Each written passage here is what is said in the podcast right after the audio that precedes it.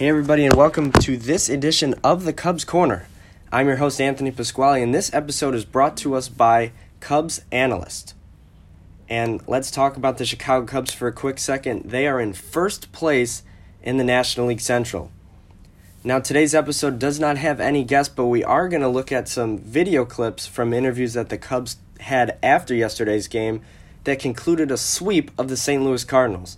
The Cubs swept both the Marlins and the Cardinals this week, and yesterday was a huge game, a big offensive output, 13 runs on the St. Louis Cardinal pitching, an absolute outburst of offense fueled by the Chicago Cubs. Kris Bryant with a grand slam that came late in the game. And he talked about how a lot of times some guys don't really want to have that last at bat when they're struggling, but he knew he needed it for both his confidence and to add some extra run support. So without further ado, Let's take a listen to a clip from an interview with Kris Bryant from NBC Sports Chicago. Listen in, here we go. That bat, you know, sometimes you're. Some people don't want that last at bat sometimes when you're not going great, but I, I feel, I feel great. I really wanted it. I see the ball good. Um, got it in the air. It was just good. It felt really good to see results after all the, all the hard work that I put in my philosophy of hitting is not to have as much movement, keep it very still. I think it, it shows in kind of my swing and how little movement I had, and it's kind of what I got back to. It's nice to just hit the ball hard all over the field. I've been feeling really good at the plate. I mean, um, Arizona, Seattle. I mean, I feel like I've been hitting the ball so hard. Um, not the the most results. I would love to see more, but it's just a matter of sticking with it and realizing that you know what I'm doing is good and have faith in the work that I'm putting in, and the results will follow. And today was nice to see. Um, just good swings all around, good at bats. And Kris Bryant did have some good at bats. He ended up with two singles in the game yesterday, or two hits, I mean, a single and the grand slam. Kris Bryant is now hitting in the 240s Still not great where Kris Bryant thinks he should be, but Kris Bryant has been having a great couple of weeks. He's homered three times in the last week, and like he said in that interview, he feels like he's been hitting the ball hard. Well, that's because he has. In a game against the Mariners, he went one for four with four balls that came in well over 100 miles per hour off the bat. So Bryant is getting a lot of solid contact recently. May not be exactly what he's expecting results wise, but if you're a Cub fan or just somebody around baseball, you've got to know that Kris Bryant is just about ready to break out of his slump. And if we're talking about breaking out of slumps, let's talk about the Cubs as a whole. They started off the season with two wins in their first nine games, and since then they've rattled off 18 victories in their next 25 games, or 24 games, and now stand at the top of the NL Central with 19 wins and 12 losses. An absolutely great turnaround for this ball club, and it's been such an, a fun th- thing to see. You watch, you watch all the starting pitchers have their their slews of dominance. Jon Lester looks great on the mound. Cole Hamels and Jon Lester have been almost piggybacking after each other. Anything you can do, I can do better. And then you look at a guy like Kyle Hendricks who struggled but gets a start against the St. Louis Cardinals and throws a Maddux. Are you kidding me? For those of you at home that don't know exactly what a Maddux is, it's a complete game in less than 90 pitches. Hendricks threw it in 81 pitches, an absolutely phenomenal performance to get the Cubs the first win of the series. Then Yu Darvish started on Sunday, coming off arguably his best start in a Cubs uniform last week against the Diamondbacks, and kind of delivered a little bit of a clunker. It wasn't his best start. He gave up five runs, and he was in the game losing 5 to 1 and Taylor Davis, backup catcher, backup backup catcher for Victor Caratini who's hurt. And Taylor Davis of all people clubs a grand slam to tie the game. Javi adds a homer Javi adds a homer late in the game in the 8th and the Cubs win that one. Then on Sunday, Jose Quintana is starting to look more and more like the pitcher we thought we got from the White Sox. And then the Cubs just bursted on the Cardinals with a ton of offense and now they sit at first place in the NL Central. And obviously, you can listen to me react to this for the whole podcast, but instead, I thought I'd play a clip of Kris Bryant, Willson Contreras, and a couple other players reflecting on the fact that the Cubs are indeed in first place. Let's listen in. Anytime you can take three from the team that's in first. I mean, of course, we're going to feel good about it. Um, we know it's going to be a battle this whole year with them, with the Brewers, with the rest of our division. So it's nice to kind of, um, you know, get this one out of the way early with three wins. I just hope that we, we continue to uh, maintain that focus. Um, you know, um, I'd like to believe that we have this inner swagger always. I mean, I think you have to, as a professional athlete, to go on stage like that and uh, and to uh, be exposed constantly. There's you have to have that thing inside of you that permits you to um, pretty much like the try not to suck method. Feel good to be back in first place. Uh, that feels it feels good. It feels good, uh, for, of course. Uh, but you know what? Uh, it's still early in the season. We have still gotta keep going, and uh, right now we gotta just go and rest and think about tomorrow. And when Willson Contreras says the Chicago Cubs need to think about tomorrow, tomorrow is now today. The Cubs start a four game series against the Miami Marlins, one of the worst teams in baseball, who they swept a couple of weeks ago. And they're going to look to keep on this hot streak when they have already won seven games in a row to put them atop of the NL Central. And it's been truly incredible to see. I read an article from Tony Andracki. We've had him on the podcast numerous times, and and he just outlined the fact that just about everything is falling into place really well for the Cubs. Jason Heyward's having his best start in a Cubs uniform. Willson Contreras has nine home runs on the year. He only had 10 last year. Javier Baez is duplicating even better than what he did last year when he almost won the MVP. Bryant and Rizzo have a combined eight homers in their last 11 games and are really looking to get back on track for this lineup. David Bote's looking like he deserves a starting job. Ben Zobrist has been a veteran leader more than anyone could imagine. Daniel Descalso has really proved that he, he, he earned every cent that he got in the offseason. Kyle Schwarber's been hitting all right this year. Albert Almora had two extra base hits yesterday, and this entire Cubs lineup, top to bottom, has just been hitting and hitting and hitting. Whether it's Victor Caratini, Taylor Davis, anybody that gets plugged into this lineup is hitting everybody on this team is really feeling it. They're grinding on at bats, taking the right pitches. Joe Maddon's been saying, even guys who are struggling, they're taking the right pitches, they're swinging at the right pitches. Everything's starting to come in place now for this ball club. And I've heard numerous comparisons that this team has not looked better since the 2016 season. And if I'm being completely honest, I'd have to agree myself. I think this Cubs team has looked phenomenal. And now let's take a quick second to talk about the bullpen the Chicago Cubs bullpen started off the season as the biggest question mark, and although they still do not have a closer, even though Joe Maddon kind of hinted that Strop was that guy, even though this team does not have a closer, their bullpen has been great. Since the first nine games of the season, the Cubs' bullpen ERA is the best in baseball by over a run, a large margin. Kyle Ryan has emerged as a great lefty in Mike Montgomery's absence, and Pedro Strop has looked good in the back end. Brandon Kintzler, Brad Brach. Everybody is kind of getting away from the beginning where they walked a lot. Now they're trying to strike out guys more. And there's really not a guy on this Cubs team that I don't trust with the ball except for maybe Yu Darvish. Even Tyler Chatwood has had two spectacular efforts. Yesterday may not have been the best performance as he gave up three runs in, in a Cubs blowout, but but Yu Darvish, excuse me, Tyler Chatwood did thrown 19 of 25 pitches for strikes, which is something that he has been ripped on in the past for lacking, and that's command. So all these guys in the bullpen, behind the guidance of Tommy Hottovy, have really been coming into their own. Maybe it takes a couple of weeks of adjustment period with a new pitching coach, but this Chicago Cubs team, bullpen, starting staff, and the lineup has really been firing on all cylinders. It's truly a great thing to see for this Cubs team. And one of the guys that on the Chicago Cubs team that has really had a good, solid start to the season is Willson Contreras, and he's a guy who's already nearly doubled, or excuse me, nearly reached his home run total from last year.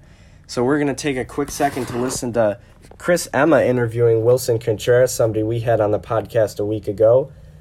Listen to Willson Contreras talk about his hot start to the season and how he can maintain it. 10 last season. How much better do you feel this year, and how right are things going for you here? Obviously, a lot better. Um, I'm not thinking, I didn't think uh, I didn't think that I was going to have this start, but I worked so hard during the off season, during spring training that uh, now it's paying off. So I'm not getting a big head or anything like that. I just uh, feel good. I feel good. Uh, been feeling good since day one. Obviously, there's gonna be bad moments, slump and all, and all that stuff. But uh, as as soon as you can forget about the bad moments and uh, do not extend them like from one game to nine games, it will be a lot better. Yeah, he's always with emotion, but there's a little bit more of a calm about him. If that makes any sense, he's not as emotional. Um, he's able to take a bad moment and file it away pretty quickly, and that's what I'm. I think that's the biggest difference I'm seeing. Maturity, older year, older, whatever. Uh, you know, things that we've talked to him about in the past. He's he's really playing an even more professional game. And that more professional game behind the plate has led to being him being one of the Cubs' best hitters thus far. And we were talking about all these different guys that we can say have been the Cubs' best hitters so far. Willson Contreras, Jason Heyward, Anthony Rizzo, Chris Brown. We're talking about all these guys that are getting hot, staying hot, but there's one guy, Javi Baez, who has just been incredible all year long. Already with 11 homers, seven of them to the opposite field, spreading the ball all around, batting well over 300. Javier Baez is duplicating his MVP season even better. Everything he's doing has been everything Joe Maddon could ask for. He's playing stellar defense at shortstop, and Speaking of shortstop, Javier Baez, in my opinion, needs to stay at shortstop. Theo Epstein talked about having some consistency for your best player. Yes, Javier Baez is the Cubs' best player, and frankly, it's not really that close. He's been producing at an MVP level for a year and almost a third now, and Javi's been everything you could ask for in a player and more. A dynamic base runner. He's got his head in the game at all times spread the ball around the field with power, with contact, gets on, steals, makes the phenomenal play and the routine one. And there's pretty much nothing else you could say about Javier Baez that hasn't already been said. And there's a guy in AAA Iowa, Addison Russell, who many think maybe has played his last game in a Cubs uniform, and I'll tell you why. Obviously, everybody knows Addison Russell had the domestic abuse incident and is receiving a 40 game suspension. Well, that 40 game suspension is over. The Chicago Cubs decided on a strictly baseball decision to keep him in AAA Iowa. They said everything he's done as a person has been improving, and he has done everything they've asked him in terms of his counseling and getting better as a person, as an individual, before they even think of him as a teammate, as a ball player, or as a shortstop. And no matter who you ask in the Cubs organization, it seems to be a unanimous agreement that Addison Russell may not necessarily fit on this team. David Bote has essentially replaced him in terms of being the the right-handed bat utility guy, backup shortstop role that Russell may fill. And you could argue that Russell might be the better option over Mark Zagunis, but Russell really wouldn't get that many at bats. It almost seems time for the Cubs to move on with Addison Russell, not because of the domestic violence. I stand behind Theo Epstein and the Cubs organization for supporting both Russell and Melisa Reidy and the entire Russell family for this whole incident because it did happen on the Cubs' watch. They're taking credit for this guy's success. They should take credit for his failure as well. So the Cubs did a great job, in my opinion, of standing behind their guy, helping him and his family, and and the issue on a domestic stage. But on a strictly baseball decision, I don't think Addison Russell is necessarily fits on this team, at least in a starting role. He might come up and be the right handed pinch hitter, utility infielder option as David Bote kind of transitions into a more starting starting role. Even though it was announced today that he has been playing with a broken toe since the first game of the season. But that aside, I think Bote has kind of overtaken Russell, and just about anybody can agree that unless we see Russell hitting like he did in 2016, David Bote's the better player and the better option for this Cubs team. So as Russell sits in AAA, he could have returned May 3rd against the Cardinals. Instead, he's still in AAA with Ian Happ. Both guys who have major league talent maybe could be representative in a in a pretty good trade package to send for maybe a reliever or a closer of some sort. But those are two guys that we could see come up at some point this year and maybe send Mark Zagunis down, who seems to be getting the least amount of at bats of guys on the Cubs pen, or excuse me, on the Cubs bench. But it looks like to me that Ian Happ is more likely to come up, and Addison Russell might be more likely on his way out. And this is strictly a baseball thing in my head. I think Russell maybe has had his, his best days in pinstripes and maybe his last ones, but that's up to Theo, Joe, and the rest of the Cubs organization. It's not quite up to me. But what is up to me is my opinion on this Cubs team, and my opinion on this Cubs team is that wow, this team has rebounded in a phenomenal way. Kris Bryant said the other day, "Man, why did we have to start one and six? And Rizzo said, if we didn't start one and six, you'd probably be talking about the media. He means you'd probably be talking about the Cubs as a powerhouse. Well, through these last 20 games or so, the Cubs really have been a powerhouse. They've shown displays of excellent pitching, displays of hitting that is impossible to stop from top to bottom contact, power, speed, everything you could ask for. And winning percentage wise, this team now holds the best record in the National League. Now, I know the Dodgers are also having a great year and the Cardinals too, but the Cubs just swept them. And these those two best teams, the Cubs have taken 5 of 6 against.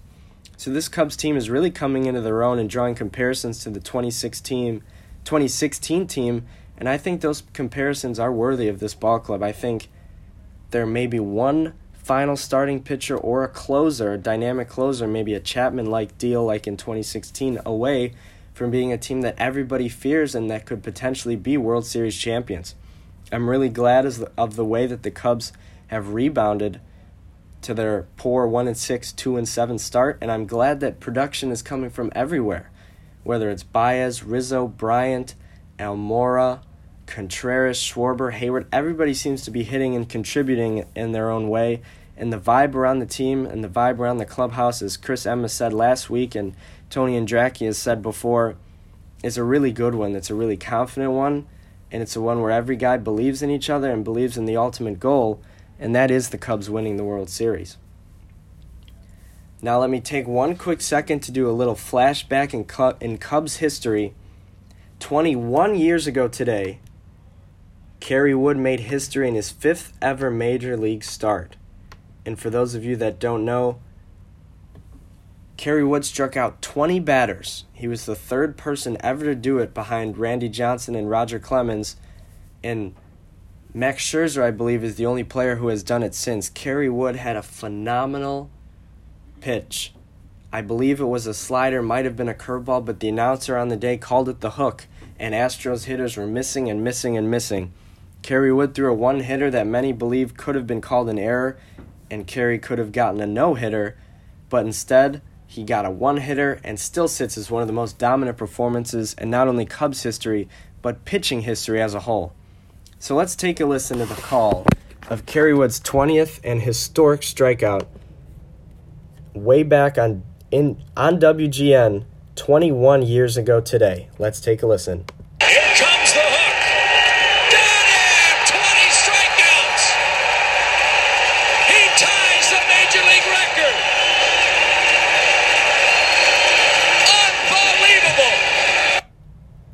That was unbelievable. Kerry Wood striking out 20 Astros in one game. A truly incredible feat. So I pose the question to you guys listening What's more impressive to you? Kerry Wood striking out 20 Astros in a one hitter, or Kyle Hendricks pitching a complete game shutout in 81 pitches where he walked more batters four than he struck out three? Leave a comment on my Twitter ant underscore Pasquale 3. And that's just about all the time we have here today on the Cubs Corner podcast. I thank you guys for listening. If you want to catch this episode, a previous episode, or an upcoming episode, look up Cubs Corner on Spotify, SoundCloud, Stitcher, Google Play, or Apple Podcasts. Thank you guys all for coming to the Cubs Corner. Go Cubs.